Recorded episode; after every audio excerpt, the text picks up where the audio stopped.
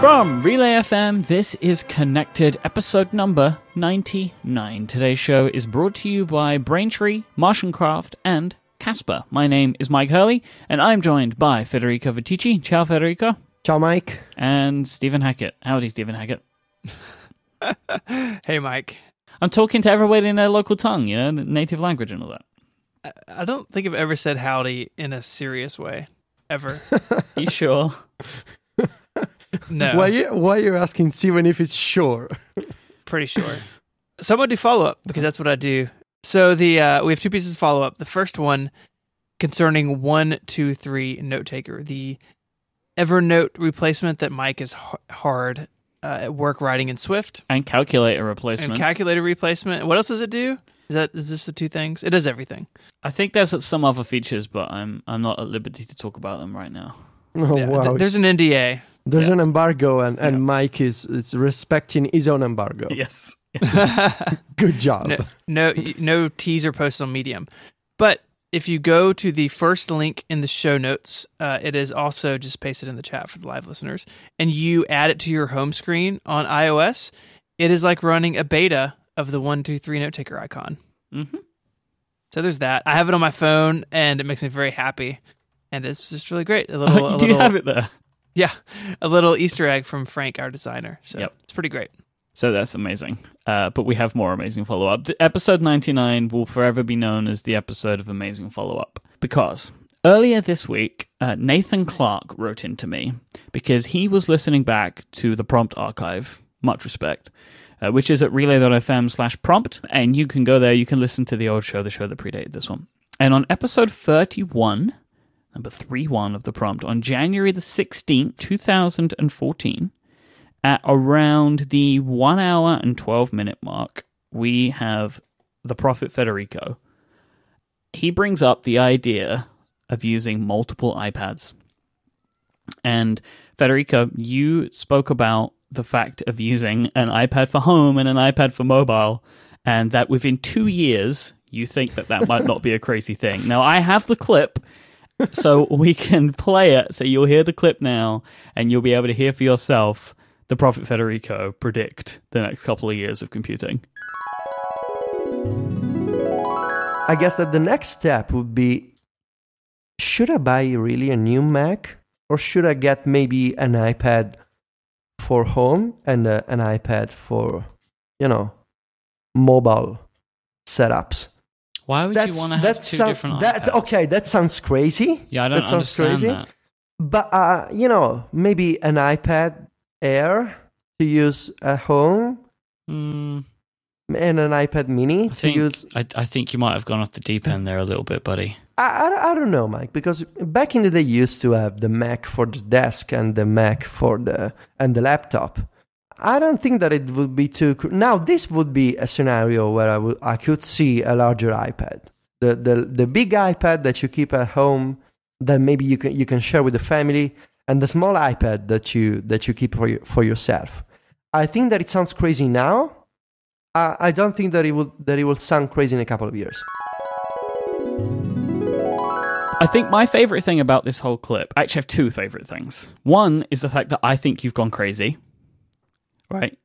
And the other is that you used the exact argument that I gave for why I did this, and then you said I was crazy two years later, which is the uh, the idea of having the Mac for the desk, like for home, and a laptop. That was, it was it's the hilarious. crazy the crazy part for me is that I completely forgot about this.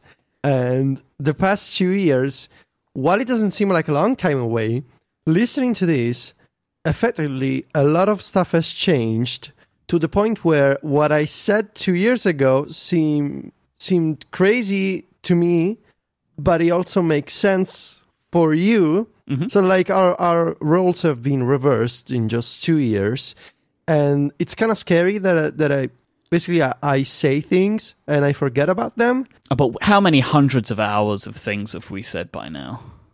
So you're saying that maybe this is just like a like Coincidence? a, a coincidence? Like no, not this at is- all. This is maybe the needle in the haystack of follow up. It's just we got lucky. or I got lucky. I, Well- I said this thing, and now look at what's happened.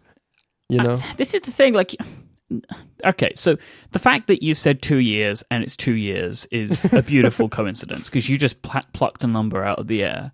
But what you saw at that point is what happened. Like that cannot be denied because the reasoning that you gave and the, you know about the idea about there being iPads which are larger and smaller and the idea of having mobile iPads and home iPads like that was a thing that has come to pass and is becoming more and more true for more people. And I know that at the moment it can still be seen as a crazy and frivolous thing, but I would expect that like when people started buying multiple Macs it was, but this is just a normal thing that people do now and, and I think it's going to continue to become more normal as time goes on.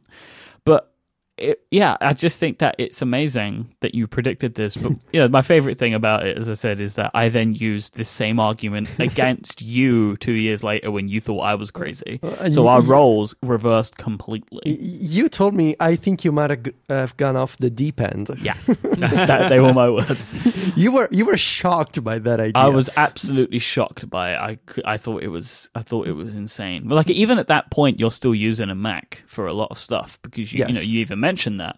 Uh, so it's it's funny that even as you went more iOS, this idea became more alien to you. So there's two other things that are interesting to me about this. One, this was the uh, Viticci Seal of Quality episode. great. Was where that yeah. first came up. And also, this clip, the clip that you hear in the episode, uh, I grabbed that clip and edited it using Ferrite on my iPad Pro. So see see what's happened. It's No, all you- it's all come around. It's, all, uh, come around. It's a it's a complete circle at this point, Myke. This um, is just the best follow up ever. I feel like two years ago there was a lot of uh, demand for uh, Apple doing more with iOS on the iPad. So I'm trying to kind of re to to imagine my context two years ago.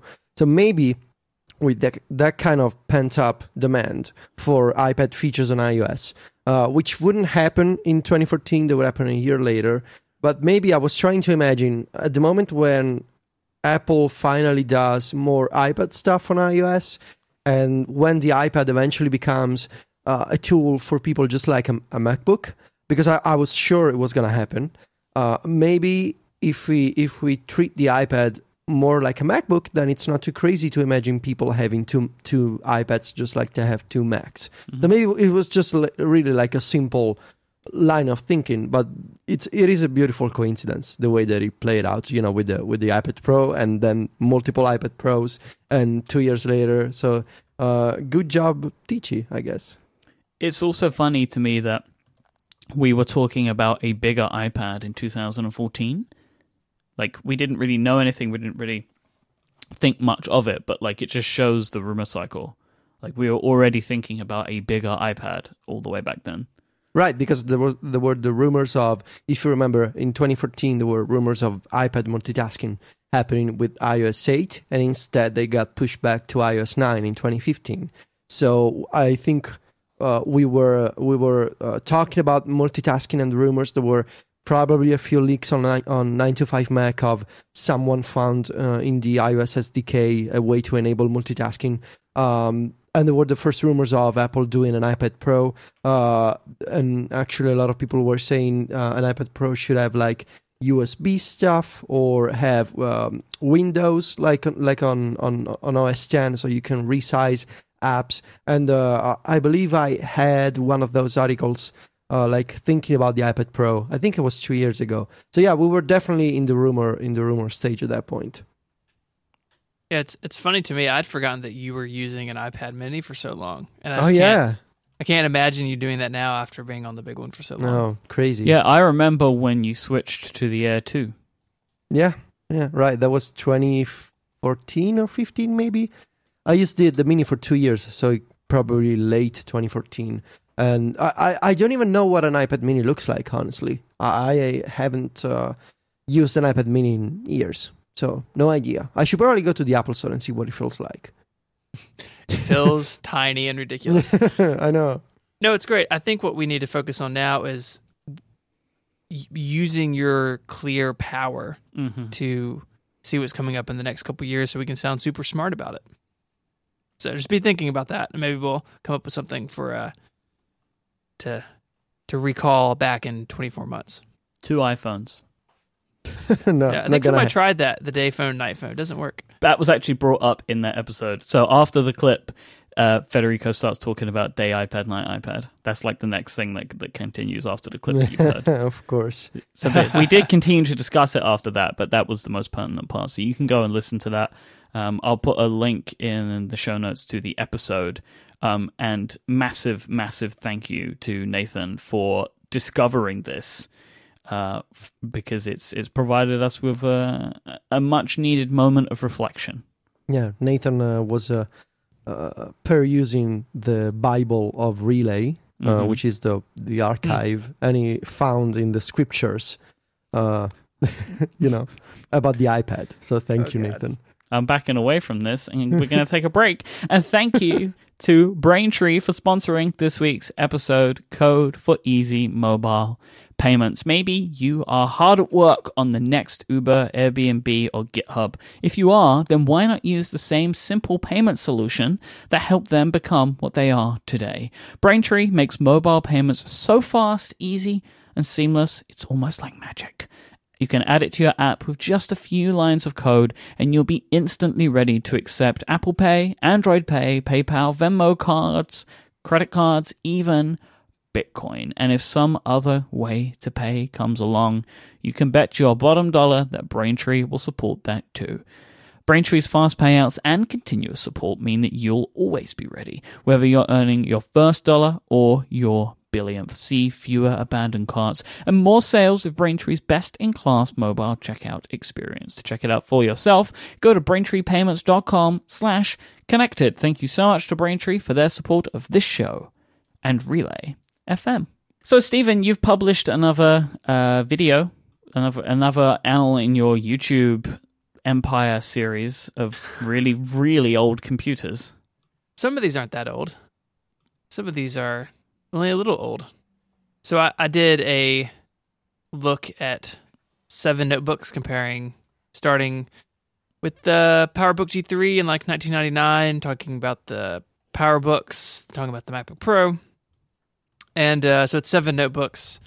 Um, I blasted them in like six minutes, and I put it up earlier this week. And it's the first video I've done that I didn't really dislike by the time I published it. I think I finally have found a recipe that works for me. Um, it is super strange to be in a room by yourself just talking to a camera. Like there's a moment where your brain is really wondering what you're doing. But um, it's good. I think people are enjoying it, and um, I have fun making it. So it's another it's another one in the books. Uh, we'll see where it goes from here, I guess. So, what what is the crowning laptop in this collection? So, what are they? What laptops do we have?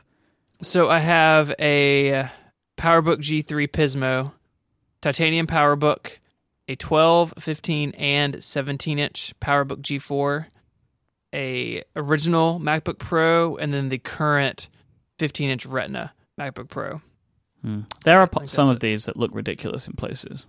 The 17 inch PowerBook G4 is a hilarious computer. There's just no way around it. Yeah, Um, that looks insane because of its size. But you've got stuff like the or what is that the the Pismo one Mhm. where the Apple logo's upside down. Yeah, they did that for really like years and years, and with the titanium, uh, actually during the keynote, Jobs like showed off the back of the computer, and people like laughed and and hollered when the Apple logo was facing the right way, and all he says was "you and about a billion other people." like you gotta tell he had he had a hand in that, but um. It, it was just fun to see the evolution. I built a case that the titanium PowerBook is really the grandfather of what we have today, and, and it's it's fun to see the way Apple evolves things, and when you have a bunch of stuff like physically with you, it's really easy to kind of draw the trend lines and stuff. So um, it'll be in the show notes, and I'm going to put a link to a bunch of pictures in the show notes, so you can see like how wild the Pismo is compared to the the PowerBooks that would follow it. Uh, just a, a big, uh, big jump forward uh, in 2001. I really don't like the design of the titanium uh, It's PowerBook. Was it was it called the titanium PowerBook? Yeah, the the actual like the marketing name Titanium PowerBook G4. Okay, Just so which you horrifically call the portmanteau of TiBook. Which I, uh, a Casey Liss called me out on that privately, should which he do. should have, because I didn't even realize I said it until I was editing. I was like, "Well, that's done." like, You said okay. it not just once. You said it a lot. yeah. Anyways, so that's unfortunate, but But yeah, I really don't like the way this th- th- lots of this computer looks like the different color kind of bezel around the keyboard. it's a little busy uh, compared to today, and it, it definitely. I, I still think it looks good, but it looks old. Like there's kind of no way, no way around that. But And um, titanium is a terrible metal to make a computer out of. Yeah, so these had a bunch of problems. Uh, the biggest is that the hinges would fail. The hinges weren't made out of titanium, but the hinges would fail. So you'd go to open it, and like the lid would just come off, like a like a Surface Book or something. I bet they chipped really easily. And they chipped real bad. The paint they the, they painted the metal, and mine is pretty much pristine, but most of them are not. I looked for a long time before I found this one that was in such a good shape. I was sad to not see the MacBook Air in this video. So I mentioned the MacBook Air in it, talking about the unibody construction. It, um, when I was kind of writing this out, I felt like it it didn't really fit to, sh- to show it for whatever reason. I do have an original MacBook Air with a little port door, but um, it didn't make it in. I, I I'm going to I think I'm going to end up doing something just on the MacBook Air because it's such a wild computer. But I, I really kind of stuck with the PowerBooks and the MacBook Pros in this one. Yeah, it, it does. I, I get the the trend line uh, is kind of like professional laptops. Yeah. So like I can see how like why it went through this way, but it was just interesting because the MacBook Air is a thing uh, in and of itself, the original one with its little flappy door for the USB and stuff. That, that poor little Super guy. strange. That poor little guy. So, uh, are you a YouTube millionaire yet? Are you raking in No. YouTube millions? No, I don't think anyone is. That's where all the money is, right? No, it's not. Uh, I've, the uh, the YouTube channel is still experimental and still a big black hole in my company budget. Yeah, it's funny because obviously we I run basically a very basic YouTube channel, right? The Cortex YouTube channel, Mhm. and uh, it's just really funny to see the revenue numbers on it. It's just funny. It just makes me laugh. Like th- there's all so many views and just so so little money in YouTube. It's it's kind of insane. Yeah, I think I think I've maybe made like a hundred bucks now. I think I've just broken that. Congratulations! And the, the first that for one of those iPod videos has like ninety one thousand views. hmm So it, it it takes a lot. I mean, but uh, but for me, I'm using it to like accent and make five twelve pixels a bigger deal, and so for that, that is working, and uh, so that's that's good enough for me. I don't need the YouTube channel to to make my mortgage each month. Thankfully, Well, I mean, there's also the other element to it, which is, you know, what I always say the inquisitive behind the app, which we'll get to something similar to that a little bit later on in the show. Uh, one of the real key benefits of doing that was I learned a skill, which was detailed editing, Sure. detailed audio editing. Um, I learned an awful lot about how to edit audio by doing that. And you are learning some skills in how to edit video, which might not be useful for, like, from a financial perspective right now, but could be very useful to you in a couple of years for some reason. yeah, absolutely, and uh, and that that is um that's a big part of it. Are you using Final Cut? I am. Interesting. Final Cut 10 up to solve the emails from coming in. I put together a list of camera gear because people are always curious about that. So we can put that in the show notes too. But yeah, editing in Final Cut, it gets the job done for me. I don't need the stuff in the Adobe suite, and uh, I kind of know how Final Cut thinks because I know iMovie pretty well. I wish that Logic would learn some things from Final Cut. Actually, like you use them both heavily, and you realize that Final Cut does a lot of things a lot better than Logic. Just the way it sort of thinks about media and the way some of the timeline controls work are much more natural. Yeah. Uh, where Logic feels Logic feels older than it is in a lot of ways. My least favorite slash most favorite thing about Final Cut is when you open Final Cut and then you watch in the dock like hundreds and hundreds of scripts start Mhm. opening. It's kind Yeah. of a terrifying and really weird thing to see. It's better not to think about what it's doing in the background of your computer. Like, why? Why does it need to do all of this? Why do I need to see any of it? Why can't they hide it? It's very weird. yeah. Very weird. Talking about very weird, uh, Razer, R A Z E R, the uh, games peripheral company, Mm-hmm. today has unveiled a mechanical keyboard and case for the iPad Pro. Have you seen this, Federico? You need to explain this to me. Uh, I've seen pictures. I've read that it's mechanical. So uh, I'm kind of ignorant about this, but I tend to associate mechanical with it makes noise. Mhm. Um, so I presume it's Bluetooth, and that that's about what I know. It's a case. It costs uh, like a hundred and seventy dollars, Mhm. and it makes noise when you type, which annoys people um, around you uh, if you don't live alone. And uh, it has a kickstand. Yeah. So I'll go through the product features, and then Stephen, you can maybe try and explain to us both what difference between mechanical and non-mechanical keyboard. So Okay. this is just for the 12.9 inch Pro right now, um, although there is potential for them to do this later on.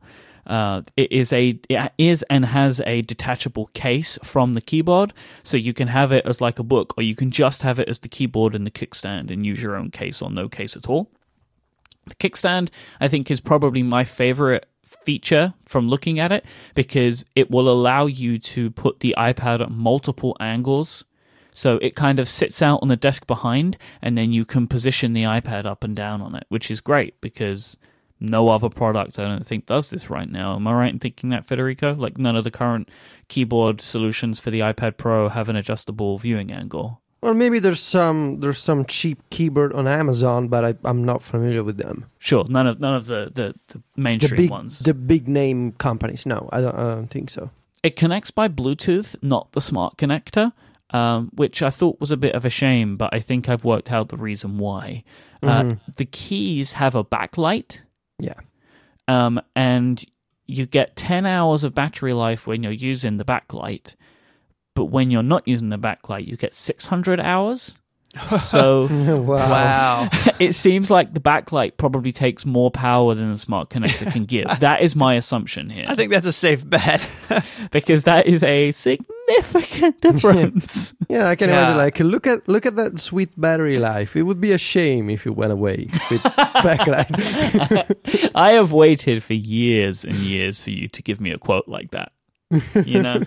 And finally, you're giving me some scary mafia type quotes. Uh, it is available right now.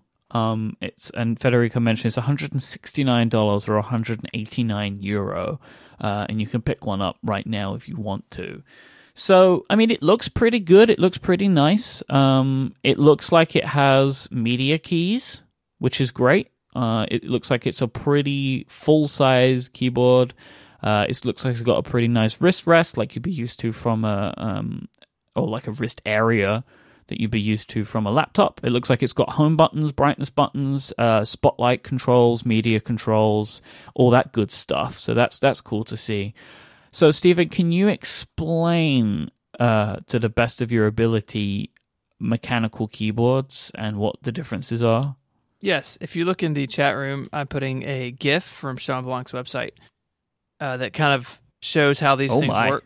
So a, a regular keyboard like on the MacBook Pro or the Magic Keyboard, they're using silicone or rubber domes underneath, and so it's it's soft material, and they use plastic uh, frames to kind of keep the keys in line. So you remember from the MacBook video, they're like, oh, we're using a stainless steel dome switch, and the plastic kind of keeps it in there. So there's not a lot of travel, and it's designed to be quiet. If you look at this GIF, there is a spring and a buckle. And so the thing slides down on the spring, it makes connection at the bottom, and then comes back up. And in that, there's a lot of travel. And depending on which mechanical keyboard you have, it's either a little bit noisy or it sounds like machine gun fire. Some of them are quite, quite loud. And people just have preferences. I used to type on a mechanical keyboard, um, but I can't anymore because uh, my hands are old and decrepit. But a lot of people really like them. A lot of people like them for gaming. A lot of people like them for typing. Jason Snell uh, like built a custom one because he's really into them, which is awesome. I wish I could be. And so, I, best I can tell, what this keyboard is using is a you know it's not doesn't have a ton of travel, but you, you don't have to have a ton of travel to have the spring and the buckle and the, the noise. And uh, Razer makes tons of accessories, tons of keyboards. Some of the chat room point out they make mice. Like they make lots of input devices. And I know people who really like what they make. So I think that for people who want to type on something like this, it's going to be um, it's going to be a nice a nice accessory for your iPad. I don't know how well it's going to sell. I mean, you're selling to 12.9 inch iPad Pro owners, which is already a small market. Somebody who like it's really hard to beat the smart keyboard because it's a case and it just uses smart connector and this thing requires Bluetooth and charging and all that. But I think I think they'll find their market with it. But uh, that's the big difference: springs and buckles versus guides and a uh, like a plastic or in the MacBook's case a steel dome switch. So this looks really thin. This keyboard. How could you get a mechanism like that in here? I'm a bit confused. Yeah, so the GIF that I showed in the chat room is exaggerated, and this is the uh, Alp Blue switch. So this is like the most extreme, or one of the most extreme examples of it. Um, so it's this sort of action, but in a much shallower space. So it still is. They're still spring loaded. There's still some sort of buckle that comes over, but the GIF is like worst worst case or best case scenario, depending on how you think about it. Federico, does this interest you at all? I know that you've you've recently got a smart keyboard, um, Magic keyboard. Magic keyboard. I will one day. I will get those keyboard names correct. That day is not today. Are you interested in this at all? I, I think at least uh, the, the the the idea of the multiple viewing angles makes this an, an interesting product. So I make fun of uh, I make fun of mechanical keyboards because there's some people are extremely fussy about those, but there's a few aspects that are intriguing to me. Backlit keys, huge win. hmm Um, I would mostly use this in theory to write the review when I'm alone, so the noise wouldn't be a problem. Palm rest uh, looks very nice, and the multiple viewing angles. But What about the media keys and stuff? I don't. I don't care about the media keys because I control Mhm. media on my phone. Um, two problems. Actually, one pro. mm, One problem. It ships in Italy at the end of July, and the the the ten days where I'll be mostly alone, trying to get like ten hours of writing every done every day, starts tomorrow. So when if I They were so close. if I get this keyboard and it comes by the end of July when I'm about to go on vacation and there's going to be people around the house, it's an it's a loses all of the, the the basic purpose of these next ten days. I need to be alone, just right, and um, so it looks nice, but I'll probably stick with the Magic Keyboard because I, there's no point in getting this now, and it shows up at the beginning of August. Okay. Well, I'm It- sorry, Myke. it might still be worth it you know if you're interested like you you do write more than just this one review but hey maybe i i, I want to go to a store like you know like a tech store or whatever like a like a best buy like store and maybe just try it so i can see what it's Yeah. like i just wonder what it feels like Yeah, the Mhm. thing for me is the increased pressure needed, which is why I had to get rid of mine. Like the increased pressure and the the travel is Yeah. what really did my extended two keyboard in. But this one being thin, there's, there's a line in the article about a new. th- This is like a new ultra low profile mechanical switch they built just for this product. Um, assuming it would come to other products in the future, I think. But it requires 70 grams of force to register a press Yeah, and I don't know what the Magic keyboard is, but it, uh, it's got to be way less than that. Um, and to stop, the, they've already emailed me because I said it several months ago. The GIF is of a Cherry MX Blue switch. Alpine is a different type of Ugh, key switch. So Ugh. sorry, mechanical keyboard people. you can't be me- trusted I know Just- I'm just I'm terrible. you, you're terrible why do you do that i just Wow. it just makes me upset you know When I get things wrong or when I correct them. uh both Wow. So I, I can't know. win really today. Nope, not at all. So uh, I went ahead and did something. I, I went ahead and did something this week. I Hmm. enabled two factor on my devices, and I have thoughts about two factor. Another feature that you need to explain to me because I feel like I need I need to be explained everything. So I am ready to explain. okay. That's really good. Before we do that, let me thank MartianCraft for sponsoring this week's episode. You may know MartianCraft because they are behind some of the most prominent software in the application store that you use every day. But what you might not know is that they offer a wide variety of training. They have classes to accommodate everyone from entry level to senior iOS developers that are seeking to amplify their skills or improve collaborative problem solving. Fortune 500 companies rely on MartianCraft to make their teams and their software better. Find out for yourself why they are the right choice for your company. Go to martiancraft.com slash training to learn more. And I would like to say about MartianCraft that MartianCraft have their own stickers. And when I saw Ben Brooks, he gave me a sticker in San Francisco. So I, I love any company that makes stickers, especially when they give them to me. So go check them out, martiancraft.com slash training. Uh, Kit Stephen, can you please explain two-factor authentication? This was um, prompted for me to go and do because of a couple of articles that Dan Moren wrote over at Six Colors. It just popped it into my brain that maybe this is something I d- should do to add some additional security into my uh, devices. You bet. So on the surface, uh, two-factor authentication, just at its most basic level, is a system in which you cannot log in with just a username and a password. The system will ask you for an additional piece of information. So different services do this differently. Some of them will send you like an SMS text message. Apple's old two-step verification did this. You would get a text with like a six-digit code and then you put it in the website. Google and some others use what are called one-time passwords, which are kind of the same thing, but they're always generating. So uh, you can actually set this up within 1Password. So you don't get a text. You just look in your authentication app and it gives you a six digit code that you need that times out every 30 seconds or so. What Apple is doing is even is kind of a third way, and it's custom to Apple. They built it themselves, where you go to log into iCloud on the web. So say you want to look at your iCloud email on in a browser, which you should never do because it's terrible. But say that you want to do it you enter your username, you enter your password, and then it says enter this six digit code. And what's happening is when you enter your password, your iPhone and your iPad and your Mac and anything else, I think actively on, uh, comes up with a, a little popover, little window that just floats on top of everything else in the system and says there's a login attempt at this place and it shows a map. I'm going to come back to the map because I have a funny bug with it. And it says, Is this you? If it is, uh, here's your six digit code. And if not, I think there's a link to like deal with some security issues. And so you take that six digit code off your iPhone and you enter it on the website, and now you can log in to iCloud email. So the the idea is it is a is a real life like meet space way of saying you are who you say you are. And of course, nothing is perfect. There are ways that this could be used against you. If someone steals your phone and you're getting SMS text messages and they have your password. So if someone has your phone and your password, then two factor is really not going to necessarily help you all that much if you use text messages. I think that's why Apple moved from that old two step SMS message to this new, like custom built two factor authentication system. Does that does that make sense? Username, password plus a one use, one time string of digits that is designed to keep you safe.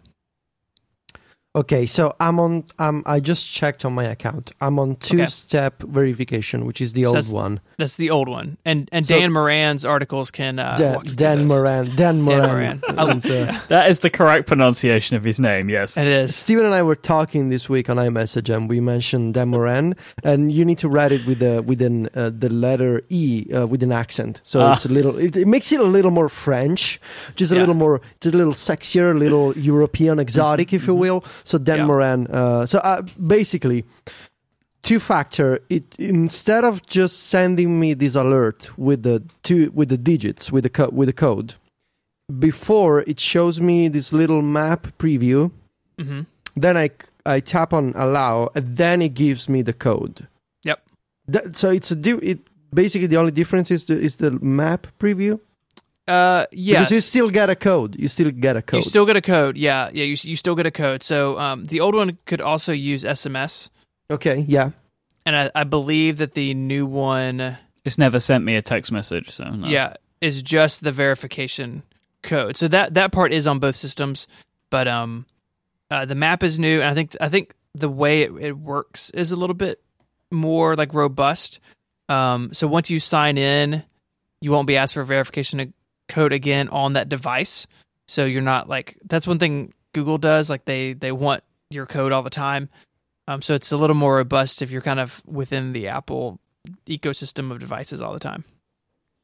All right. So what's the what's the downside of doing this? There must be a catch somewhere. Let me go through my experiences. And I feel like the catch is Myke. hey, I did it. Okay, well let me tell you. Let me tell you. So it's super easy to set up. You just like go into iCloud settings and turn it on. Like that's that's all it takes. Um, and then you kind of have to just go around to all of your devices and turn it on all of your devices. Uh, and then you get the notifications on the previous devices that you set it up on to enable the other devices. Does that make sense? So you set it up on one, you say, yes, I want to do this. Then every other device that you then have to go and enable it on, all you need to do is just press the allow button on the Okay. one of the previous devices that have been set up. Okay. Um, I like the little pop up. I like the little map. Um, you get the little six digit code to type in. It's all very easy to do. Like it's good when you're like you know you're on a Mac and you're on the web browser because the little pop up just appears in front of you, right? Like it's it, it's easy. All of that stuff works really well. Um, what I don't like is that the Apple Watch isn't included in any of this oh no. can't get codes on the Apple Watch. But more frustrating is if you get a notification to um to enter a code, the the iPhone will vibrate, but the watch doesn't ever give you any indication that there's something going on on the phone, Mm. which seems like the complete opposite to security. Like the idea of this is I should know immediately if someone's trying to do this. But my iPhone vibrating somewhere in the house when I'm wearing my Apple Watch is no good to me because now I wear my Apple Watch is where my notifications come. But my Apple Watch doesn't tell me at all that this is happening. The only good thing is that it will vibrate, make a notification, irrespective of what you have set. So I have Do Not Disturb on all the time, and it will still vibrate on my iPhone. But really, I want my Apple Watch to at least say, hey, go and check your phone. Someone's trying to do two factor. Totally agree. I think it's crazy that the Apple Watch doesn't do anything. If for whatever security reasons, which I can't understand, uh, it want it doesn't want to pop up the code, then fine. Even though soon I'll be able to log into my Mac if I use this, right. right? And also a weird thing, I think to do that Mac login, I read this in Dan Moran's article, you have to have two-factor authentication. I think that's why he moved from two-step to two-factor. Is that to do that you have to have two-factor, but then the Apple Watch isn't included in the two. I, I don't get it. I don't get it. I don't get it. but that's not the problem. The problem is app-specific passwords. Oh, Which God, is- no. Yeah, which is not Apple's fault. Like, right? I mean, I think Dan points out in his article that apps that require this, and I'll let you explain what it is. Um, it's because the app hasn't updated to use the new system. I think. Well, Anyways, what what was your problem with it? What happened? So Fantastical popped up an error on the Mac and said, like, we can't authenticate. We need you to give us an app specific password. So I was like, all right, I've heard of these before. Like, I've seen people talk about these. I read about them in the article. That's fine. Uh, so it said, like, click here and you'll find, you'll be taken to Apple's website and they'll tell you how to do it. So I went to uh, a you know, I dropped some Keybase Mhm. Yes. and uh, I read up on app specific passwords. I understand what they needed to do, and it was totally fine. Like, I I created one and then I put it into Fantastical on the Mac, and I was good to go. And that seemed like it.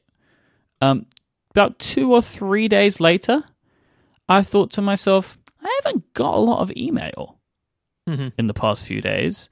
So I opened the mail app and I had lots of messages that Airmail didn't know anything about.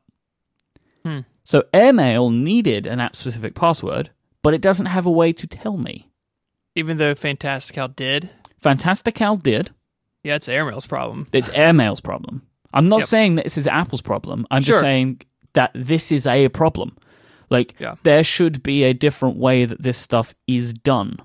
Like I don't know what it would be. Like maybe it maybe this is the time where Apple need to bake a lot of these iCloud related services into the system in the same way that Google does, where you get thrown out to a view to authenticate, right? Like maybe Apple needs to do something like that. I mean, I don't know enough about how this stuff works, but you know, maybe it's time where I stop entering my iCloud password into an email application directly and that mm-hmm. they take a leaf out of Google's book and do the authentication with some kind of OAuth. That Yeah. would negate the need for me to ever give my iCloud password to something else. Because they've instead of doing that, they've decided to do this app specific passwords thing because obviously what it was was if the two factor, they can't they can't do two factor and then say, oh, you just give your password in plain text to any service that needs it. So they created app specific passwords as a way to obfuscate the security, is my assumption, right? Is why they mm-hmm. did that. So you're not giving your iCloud password to something and it can be shut off real easily. Just you kill off that, that service. But this is a reason for why they should have created something like OAuth related. Because I now feel like there are apps on my devices that need an app specific password, but I don't know. There could be something else that needs it, and I'm not getting some information or something's not working, but I don't know now because there's no way of it telling me. Because it could even be the case of like Apple could throw up a thing and say these all, these are all the applications and services that use your iCloud credentials, but they can't do that because they don't know because I have to just blindly give my iCloud password to a service. So I think that this is a mess. And like I just wasn't getting email for a few days and I had some stuff that was pretty important because my personal email is an iCloud account. Yeah. Like I have my business email in Google Apps, but I've been running my iCloud account for like over 10 years. So it's just the one that I use now. Uh, and I just had no idea. Like I saw um, at one point in those three days, I saw that there was a connection error um, on my iCloud email, but this was also at the same time that Apple was having some service outages. So I just brushed it off. Yeah, it, it would be nice. I mean, I, I see what you're saying about Google, where you authenticate to like, even like, so take Google Photos on the Mac. It basically launches a, a web window where you authenticate uh, to the web and then the app talks to the web and it, it lets you in. It would be great if Apple would do something like that. Um, but in the absence of that, I think AirMail should fail better. And Sure, when it can't it connect, then it, it it should um there should be some sort of indication of of what's going on. But um, it, how do I mean? I don't know if they know. Yeah, they may not. I mean, I, I don't know. If Fantastical said you need a one-time password, then well, Fantastical said we're having connection problems. Have you set up two-factor? Okay, so they're they are assuming that maybe this is your fault. You know that yeah. you did something. The problem with all of it is, and I think we're gonna I think this is kind of what you're saying is this is too complicated. And like two factor is great and people should use it. Like everyone should use this. But even for like tech inclined people like yourself, it is kind of a broken experience. And like I know when I moved to it on on my Google accounts, I mean years ago, you know, there's there's a whole process you have to do. And then just last year I went from their SMS service to using the one time passwords within 1Password. And so you have to like turn off the SMS thing. You have to turn on the one time password thing. You have to scan a QR code and 1Password and let it all sync around. Like it was time consuming and it was tricky. And I had to read a support article so I knew what order to do things in. And I understand that security is complicated and this is a hard problem to solve, but the user experience is so difficult. I think it turns a lot of people off to it that they just assume they can't figure it out. And so they're just going to keep using their single password with no second step and their stuff's going to get hacked. Like I'm happy to be safer. Um, I figure it is a, a something I should have some kind of extra step of security on. Like I have it on my Google accounts, uh, so it's about time I put it here. But it's frustrating when f- to add security, I've had to make something more tricky in the background. It doesn't feel like the right way to do it because now, like there might be people that now hear me say this and now they're like, well, I ain't doing that. Yeah. And, and that feels like the wrong thing, right? Like people should be hearing me say this and be like, awesome. Let me go and enable that immediately. Yeah, absolutely. I totally it should be it should be should be better. So you're going to use two factor Federico? Um maybe not. I mean, unless I'm forced to, it just seems like a hassle, honestly. So you're already using the two step, so you do have I'm an on, added level of security anyway. I, I, I am on two step, and you know, I don't feel like I'm being chased by hackers. Um, so. And, and of course, as I say this, someone is going to try to break into my iCloud account. Well, I guess at a uh, basic level, the, the the level of security you get is similar, right? Like, yeah. there is an extra step needed. I mean, I guess uh, unless I'm forced to, like, eventually iOS will tell me, hey, if you wanna, we're like discontinuing two steps, so you gotta migrate to move to to, to two factor. Then I'll be like, okay, whatever, I'll, move. But until then, it just seems like a waste of time because I'm already on two step. And I mean, uh, the basic difference will be like the map preview. Uh, if someone is trying to log into my account, uh, and I mean, if I'm not trying to log into my account myself, I will know. So, uh, you know, when I'll have to, I'll move. But right now, I choose to do something else, I guess. Yeah. So, Stephen, you're using the two factor. You said there was a thing about the maps that you didn't like. Yeah, and it's. I think Dan mentioned it in somewhere. I don't know, but um, Dan Moran. Dan Moran. It's basically using your IP address to say, "Hey, someone is logging in here." The problem, like I have, is I use Comcast Business Class, and for everyone in Memphis, Comcast Business Class shows that you're in Jackson, Mississippi, Why? Just hours Hmm. away. Um, because the way Comcast has stuff set up on their routing, and uh, it would be nice if Apple were to use some sort of geolocation with that. Um, and I don't know if it happens just on the Mac or on the iOS devices. I have noticed it if I'm logging into something on the web and I get prompted. But um, uh, if I have location services turned on, it, I think this is something that is okay to use location services because if someone has taken my iPad and I'm not aware of it and they're trying to log into something, um, then uh, it's worth getting like the location exactly right. So it's I think it's another area for improvement, but um, I think it's all worth the headache. But again, I'm nerdy and and I understand what it's doing and understand that it takes time to set up. But they've got to make it easier for people, especially if you know moving forward they're going to have features that require it, like the auto unlock from the watch. People are going to want that feature, and maybe they're technical reasons. Maybe they're using it as a, like a carrot stick situation to like get people to use it.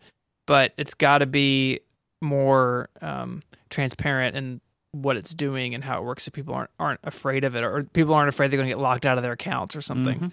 So, I think it's food for thought for Apple to consider. All right, this episode is also brought to you by Casper, the company focused on sleep. Casper has created one perfect mattress that it sells directly to consumers, elimin- eliminating those commission driven inflated prices. Casper is revolutionizing the mattress industry by cutting all of those costs that you have to deal with when you're looking at showrooms and resellers and giving those savings directly to you. Their award winning mattress was developed in house. It has a sleek design and it is delivered in an impossibly small box. A box that you could have in the corner of your house and you wouldn't even know about it. So, like, a friend of mine just bought a Casper mattress and they haven't put it in the room yet, but they have it in the box and that's totally fine because it's not taking up a big space in their hallway. It's just a box. It's not this huge mattress, which is impossibly big. So they put it in an impossibly small box instead. In addition to the mattress, Casper now offers an adaptive pillow and soft, breathable sheets, so you can have a Casper experience all the way around if you like. An in-house team of engineers spent thousands of hours de- developing the Casper mattress. It is obsessively engineered at a shockingly fair price. They combine springy latex and supportive memory foam to create a mattress that has just the right sink and just the right bounce. Plus, its breathable design helps you regulate your body temperature throughout the night. Not too hot, not too cold, just nice. Mattresses can often cost well over $1,500, but Casper mattresses cost $500 for a twin size, $600 for a twin XL, $750 for a full, $850 for a queen, and $950 for a king. And they are made in America. Buying a Casper mattress is completely risk free. They offer a free delivery and free returns to the US and Canada with a 100 night home trial. So you can sleep on it. You'll know if you want if you want to commit to it because you'll have uh, actually had months of real world sleep in that mattress. If you don't love it, they'll pick it up and refund you everything. You can get $50 towards any mattress purchase by visiting casper.com slash connected and using the code connected at checkout. Terms and conditions apply. Thank you so much to Casper for their support of this show. So we have some more details on the Apple produced series on app development that we heard mm-hmm. about a while ago. Um, there is a website and a name, and we have some more details. So I'm going to run through them. Uh, it's called Planet of the Apps. Such a terrible name. Uh, it's the most dad joke. It's like every time it's said, I expect somebody to do a rim shot. Like it's it's terrible. It's it's it's terrible. I just I just imagine like a weird crossover of the like like an executive meeting at Apple uh, like Tim Cook and Cue and Federighi and everyone else. And suddenly it turns into a scene from Planet of the Apes. And like these guys are wearing like uh, ape costumes and they're running around and smashing MacBooks and iPads. It's kind of creepy and kind of weird. And I don't know why, why my brain does this, but yeah, I don't like the name.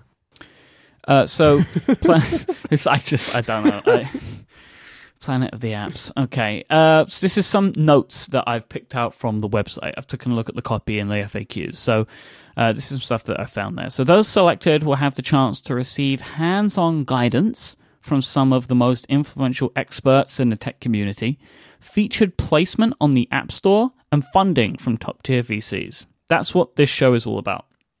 The feature placement on the App Store is interesting to me. I'll come back to the other parts in a moment uh, because I would assume that what we're going to see for the whole time the show is on is like a special banner, Planet of the Apps, and then you click there and you'll see all the apps that are mentioned on the shows.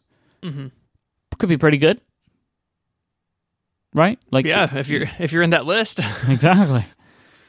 Uh, the inaugural season will be filming for some time uh, in late 2016 uh, to early 2017. So it's, we're probably going to see this in I don't know mid to late 2017. I think as a season, maybe maybe a little bit earlier than that.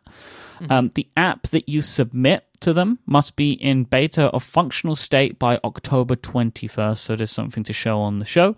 So if they're looking at late 2016, I guess they might be looking to start filming in November time, right? That that kind of seems about right. If they want a beta by then, they're going to start judging them, start picking people. Um, and I, f- I found a few little interesting tidbits from the Q and A sh- section. Uh, so these are things that you need to tell them. How much money do you need to take your app to market? And also, those that appear on the show will be required to give up equity unless they choose to accept an offer from one of the angel advisors or investors. This is mm. basically Shark Tank or Dragon's Den if you yeah. live in the UK.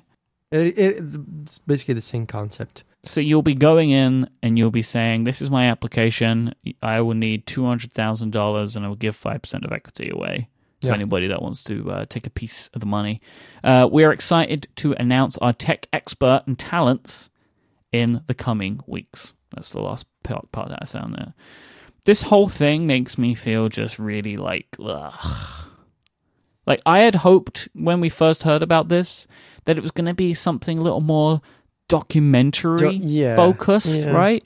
And it seems like that there might be a little bit of like backstagey interview stuff, right? They're talking about hands-on guidance. I assume they're going to show some of that, right? It'll probably like marketing guidance and stuff like that. They might show some of these things, mm-hmm. but it really feels more like a reality show competition than yeah than anything else. And I was listening to um, on your Telegram channel, uh, John Voorhees had a little audio clip about this. I'll, I'll, find it and put it in the show notes. And he made a really good point that I totally agree with. It's kind of glorifying the all you need is VC funding to succeed attitude.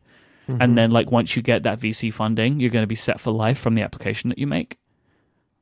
Like, it kind of, yeah. I don't know, like, it feels like it kind of just continues to perpetuate that thinking. Yeah, whereas we were expecting a little more, maybe, of a documentary uh, show where you can see like the process of design going through you know different mock-ups and talking to designers talking to users betas what does it mean to get an app onto the app store what it means to do updates what it means to be sustainable you know the, the kind of stuff that we talk about with the developer community. But of course, you know, Apple is not going to do a show about indie developers or a documentary about indie developers for the kind of shows that we that we host or the kind of blogs that we have. Yeah. They're going to do a show for people sitting in front of the TV eating chips and saying, "Oh, look at this guy! He wants to build a Pokemon Go like app, and he wants two million dollars, and he's such, you know." Yeah, because honestly, the what we want would be boring to most people. yes. Right? Yes. And this would be exciting to more people. This is why we're not Hollywood executives, Myke. Yeah. But like at the same time, if you are working on an app, this could actually make a difference. Right? If uh, you're working on an application, you have some idea for some social game or social app that you want to make or whatever. This could be a differentiator for the people that get on the show because more than anything, it's going to put your name up in lights. Like being on these shows, irrespective of making uh, any investment, can make and break companies because it's putting you in front of potentially millions of people. And if people like it, like I know a couple of companies that have been on Shark Tank. So the previous sponsor of this show, Foot Cardigan, they were on Shark Tank in America, and that was really good for their business. Like they they're happy that they did it. They're proud that they did it. Like even in the uh, the ads that we read, we spoke about the fact that they were on Shark Tank, and and I've spoken to the, the guys behind Foot Cardigan, and it really worked for them. So this could be something that really works, but I just don't. It just doesn't excite me in the same way. And I'm sure we'll be watching it, and I'm sure we'll be talking about it, right? But I was really hoping for something that was a little bit different. Um, and it doesn't really feel like this is very different. Like it's basically just the carbon copy of an already existing style of show. Yes. Yeah, Yeah, I agree. Uh, There's not much here that I mean Apple could do so so many things. And just as a side note, I love the copyright line on the bottom of the website. Some other company, some I guess holding company, but um, Is is is does this show belong to Apple, or are they just putting money into it? I think they're just maybe they're just putting money into it. Um, uh, the site's built on WordPress, so I guess that Apple uh, probably doesn't have complete control. And will.i.am is still involved in some way. of course, he is. He's everyone's tech advisor. I don't know if he's a judge or whatever. I don't know. The whole thing just seems really strange, and like you, like the idea is not all that original. Um, I don't like the idea that's like a bunch of cheerleading for like the VC business model. I do think though, if you're on it and it goes well for you, it could be huge if you're a developer, right? Like anyone who goes on the show and and is presented in a positive light, um, I'm sure it's going to be great, and I'm sure it'd be super interesting to talk to somebody who actually does this. But um, I, like I I'm not like counting down the days till I can download it. You know, like the, I don't have the level of excitement as I do when I see that Netflix has a new drama or something that I want to see. You know, like I don't know, maybe that's unfair to compare the two, but I, I am, and uh, I'm just not like super pumped about it. So Federico, are you gonna create an application and, and submit it to be on Planet of the Apps? Well, you know, uh, I I cannot because I need to be a legal U.S. resident Oh yeah, yeah, yeah. according to the FAQ section. So so close. maybe I can be a mentor. You I mean, know, this would have been such a great launch platform for one two three note taker, but It, it would have been I can't do anything. I have to wait. Yeah. You know, Myke, if you're sad about the format, um, I hear there was one guy who did a documentary show about this in a in a podcast. Oh yeah, Uh, yeah, yeah, a guy from guy from from Ireland, I believe, or maybe somewhere uh-huh, in uh-huh. in Wales, I, I guess. Uh, yeah, uh, podcast. It was called. Uh, uh, I think inside the uh, programs. in, inside the app, maybe. Hmm. You should have a link in the show notes, Myke. hmm I'll find it. I'll find it. Uh, would you want to be a judge? I want to be a mentor. I don't like You the wanna a word judge. I've always dreamed of being a mentor to someone. You know, like, have you have you ever watched Dragon Ball the anime? We've talked about this before. hmm Do you know the old guy who teaches Goku about martial arts? I want to be that guy for for someone. I've been a mentor. You've been a mentor Sure, I have. to whom, Myke? I was my old work days. Oh yeah, Mm. So just to uh, up and coming people in bank marketing. Is mentorship on your LinkedIn profile? It should be All right, but is it exceptional mentorship or just average mentorship? the best. Cool. The best mentorship. So who do you Wow. who, who do you think they're realistically going to get to be judges in this show? Oh, someone from TechCrunch uh, and uh, someone from New York Times. Well, it's probably going to be people that have money to invest, though, right? Like that's the point of it. There's going to be different kinds of people. I think there's going to be the mentor, like a couple of m- mentors, maybe like people who have been in the industry for a long time. There's Yeah. going to be tech experts and even entertainment experts. You know, just like people from Hollywood and people from the tech scene. So the, big time tech blogs like TechCrunch, CNET, maybe the the technology section of the Times.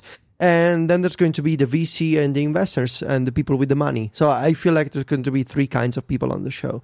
And maybe it'll be structured in that way, like in three different segme- segments, like the developer with the idea, uh, the, the, the mentor sort of, sort of giving guidance, the tech expert kind of going through the app, going through the idea from a more kind of techish uh, kind of point of view, and then the final kind of you know where it all goes down, uh, all about the money. So maybe it'll be like in in this structure.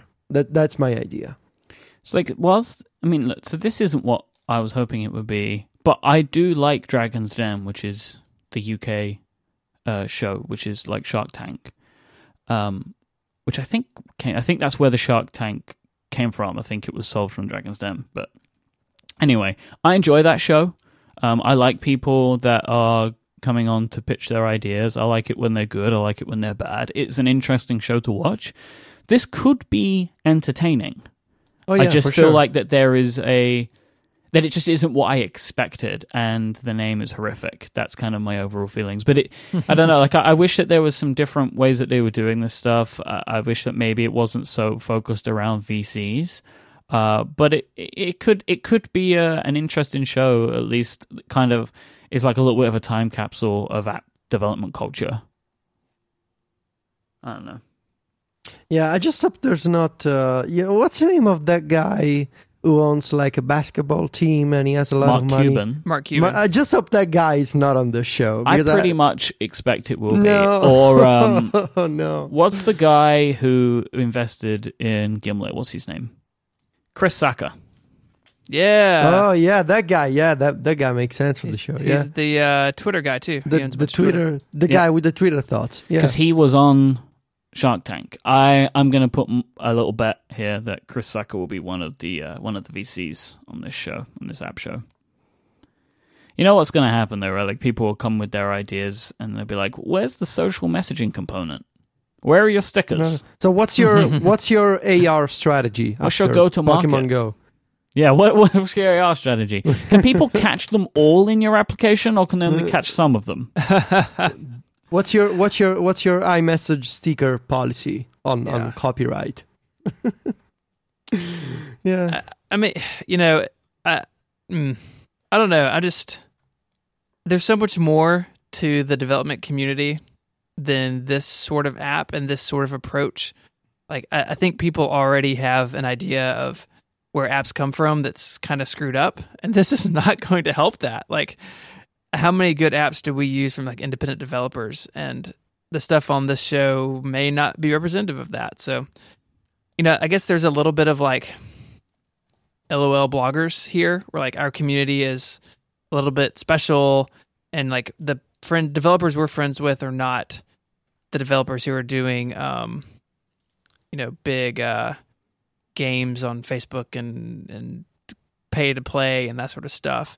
But um, this, I think, this sort of show and this sort of idea about development is not going to do anything like in their favor, right? It's not going to promote like small, independent, handcrafted apps. It's going to be stuff that needs VC, stuff that needs to be that needs to scale, that needs to yeah. be on TV to make it work. But um, I can already imagine the the indie developer at Thanksgiving 2017 with all the family members around, and he's an indie developer. He makes an app and he makes a decent living, and the, the you know the the brother-in-law turns to the developer and he's like, "So do you need three million dollars for your app now?"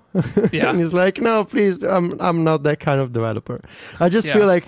It's gonna change the perception of a lot of people about apps in- in good ways, in bad ways, maybe. Uh, but in the end, it's just a show, you know. Uh, maybe uh, I, I wonder why Apple wants this. Uh, could be related to the changes coming to the App Store. You know, they wanna they wanna kind of open up a little more uh, in terms of business models and even in terms of perception. Uh, because you know, it, I can make the argument that a lot of people still don't think that making an app costs any money. Uh, because every time a friend, you know, we're, we're talking, he's like, so you should make an app. It's, you know, just people think that apps are like they exist in some form, sort of like apples on a tree, and they're just waiting to be picked. And uh, people have no clue what the development process is like, what design is like, what you know having a business strategy is like. So maybe this Mhm. show will be good news, uh, but also it'll change the perception, of, and, and and everyone will start thinking that making an app costs like two million dollars and you need equity you need investors you need vc you need angels uh, which is an awful word but you know they're, they're called angels so we'll see how it goes it's interesting i just want to know who's gonna be the mentor because i'm gonna be jealous i just it's just maybe like a business card thing i want to have a business card that says mentor Hmm. um, I mean, you can just print that now. but Yeah. I, I don't have um what's the name of the the people the, Uh, the person who mentee. is the, I don't have a mentee so you know Yeah. I need to find someone who's gonna follow me and listen to me and, right. and ask for advice If you Yeah. would like to be Federico's mentee, just tweet with the hashtag TicciMentee. and if people don't know how to spell that, That's part of the. Uh, that's part of the, the the whole getting in, right? I'm pretty sure Manti is a Pokemon, Myke. Probably. Uh, no, but that's that's part of it, right? That's like test number one: is is can they spell mentee or can they find the word mentee? Can they can they use their skills to unearth the word mentee, and then they tweet tweet you know, something, like maybe tweet their LinkedIn profile or like a, a Twitter image of their resume to Federico. Hashtag TicciMentee. I think you have to fax it in, and he'll mentor you out of faxing. Yeah. It's there's there's many ways. There's there's lots of things you, we can do here, but yeah, I think you could be a, a mentor. You know, all those people that that, that want to understand Google Analytics and page views and stuff, right? You No, could you could help them with that. Like, how how do you deal with an embargo coming up Yeah. while you're shopping at IKEA and you have two bars of 3G? Like, what do you do? What's the best strategy there? Yeah, sit down. Let me talk to you about App Store propagation. Uh, Yeah, exactly. you know, there's a lot of lessons we could go through and a lot of real life experiences I could give to this person. What do you do when you accidentally tweet about an application before you're supposed to? How do you deal with screenshots of your home screen when you have betas there? Yeah, how do you butcher name screenshots for a beta and put them on the CDN without people figuring out the link? You know, Easter eggs 101.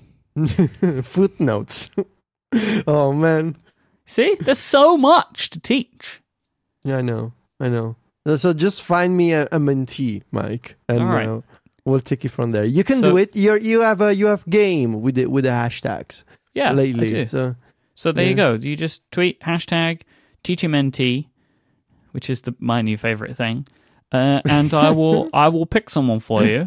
we still Wow. haven't haven't talked about it. It's gonna be like a paid service. It's gonna be just out, out of goodwill for uh, selected people. Well, We- you're we the don't know. mentor. What do you want to do? I think if you're paying them, you're a professor, not a mentor. Mentor is someone who is only interested in the future, and the future is embodied in this person.